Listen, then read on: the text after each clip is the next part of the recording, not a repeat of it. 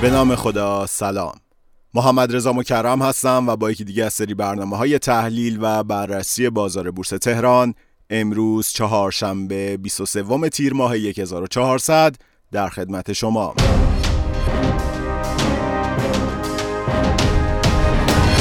خب اگر معاملات بازار رو در این هفته دنبال کرده باشید، دیدید که شاخص روز یکشنبه روند صعودی رو شروع کرد. این روند دوشنبه هم ادامه داشت و باعث رشد 33000 واحدی شاخص شد. اما روز سه‌شنبه 22 تیر بورس نشون داد توان رشد بیشتر رو نداره. دیروز در حالی که ارزش معاملات خرد به بالای 7000 میلیارد تومان رسید و شاهد ورود نقدینگی 18 میلیارد تومانی سهامداران خرد بودیم، اما ارزش صفحه‌های فروش 20% رشد داشت و به بالاترین میزان خودش از 13 تیر ماه رسید.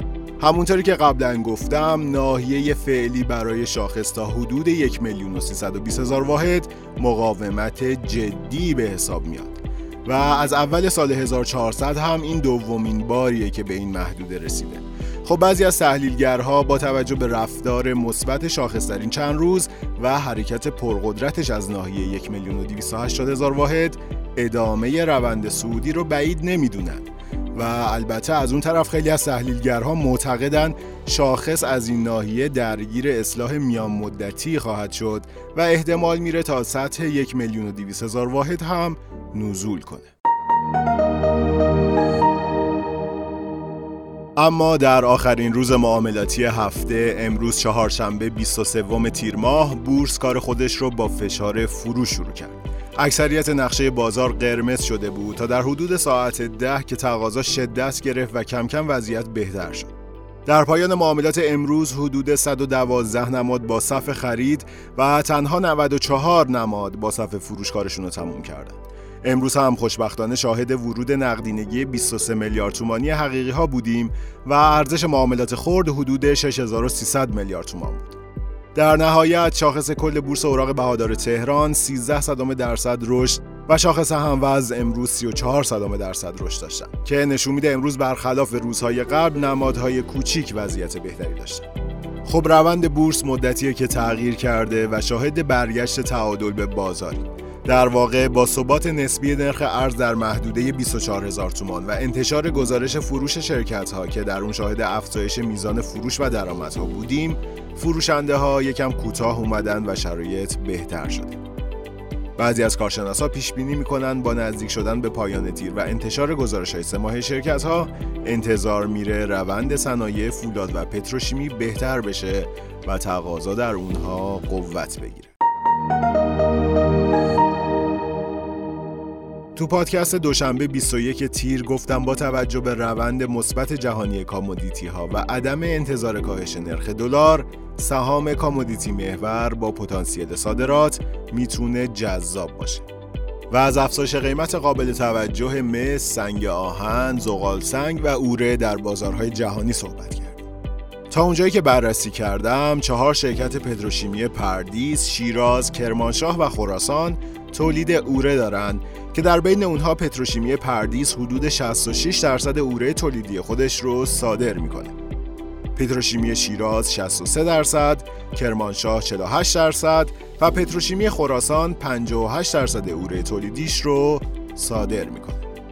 اما شرکت‌های بورسی که تحت تأثیر افزایش قیمت سنگ آهن قرار دارن، کچاد و کگول هستن. کگول حدود 14% تولید خودش رو صادر میکنه و کچاد که تقریباً حجم تولیدش 2 برابر کگوله، تمام تولیدات خودش رو در بازار داخلی میفروشه. دقت داشته باشین، شرکت‌هایی که محصولات خودشون رو در بورس کالا میفروشن هم تحت تأثیر افزایش قیمت‌های جهانی قرار میگیرن، چرا که تعیین قیمت برای اونها تا حدود زیادی به قیمت‌های جهانی مربوطه. اما شرکت‌های مرتبط با زغال سنگ عموم تولیداتشون رو در بازار داخل به فروش میرسونن که اگر بخوایم از لحاظ حجم تولیدی اونها رو مقایسه داشته باشیم که زغال بیشترین حجم تولید رو داره و بعد اون کتبس، کپرور و بعد کشرق. مس هم در بازارهای جهانی نسبت به پارسال حدود 40% رشد داشت. فمیلی و فبا هنر شرکت‌هایی هستند که از تغییرات قیمت مثل جهانی بیشترین تأثیرات رو می‌گیرن که در بین اونها فمیلی حدود 36% محصولات تولیدی خودش رو به صادرات اختصاص داده. امیدوارم یه دید کلی نسبت به افزایش قیمت کامودیتی‌ها در بازارهای جهانی و شرکت‌های داخلی تأثیرپذیر از اونها به دست آورده باشید. اما میرسیم به بررسی تکنیکالی بازار. همونطوری که گفتم شاخص کل مشکوک به تشکیل واگرایی منفیه و اگر اتفاق بیفته میتونه باعث نزول شاخص بشه. حالا این واگرایی اصلا یعنی چی؟ ببینید وقتی که قیمت و اندیکاتور که اینجا RSI مشخصاً مد نظرمه خلاف جهت هم حرکت میکنن، ما میگیم واگرایی اتفاق افتاده و تشکیل واگرایی میتونه باعث تغییر جهت قیمت بشه. ناحیه فعلی شاخص تا 1,320,000 واحد ناحیه مقاومتی جدی به حساب میاد و به نظر خیلی بورس بخواد رشد کنه حد اکثر تا آخر هفته بعد میتونه باشه. خیلی ممنون و متشکرم که شنونده پادکست رادیو سیگنال هستید. امیدوارم هر کجا که هستید سلامت باشید. روزتون خوش. خدا نگهدار.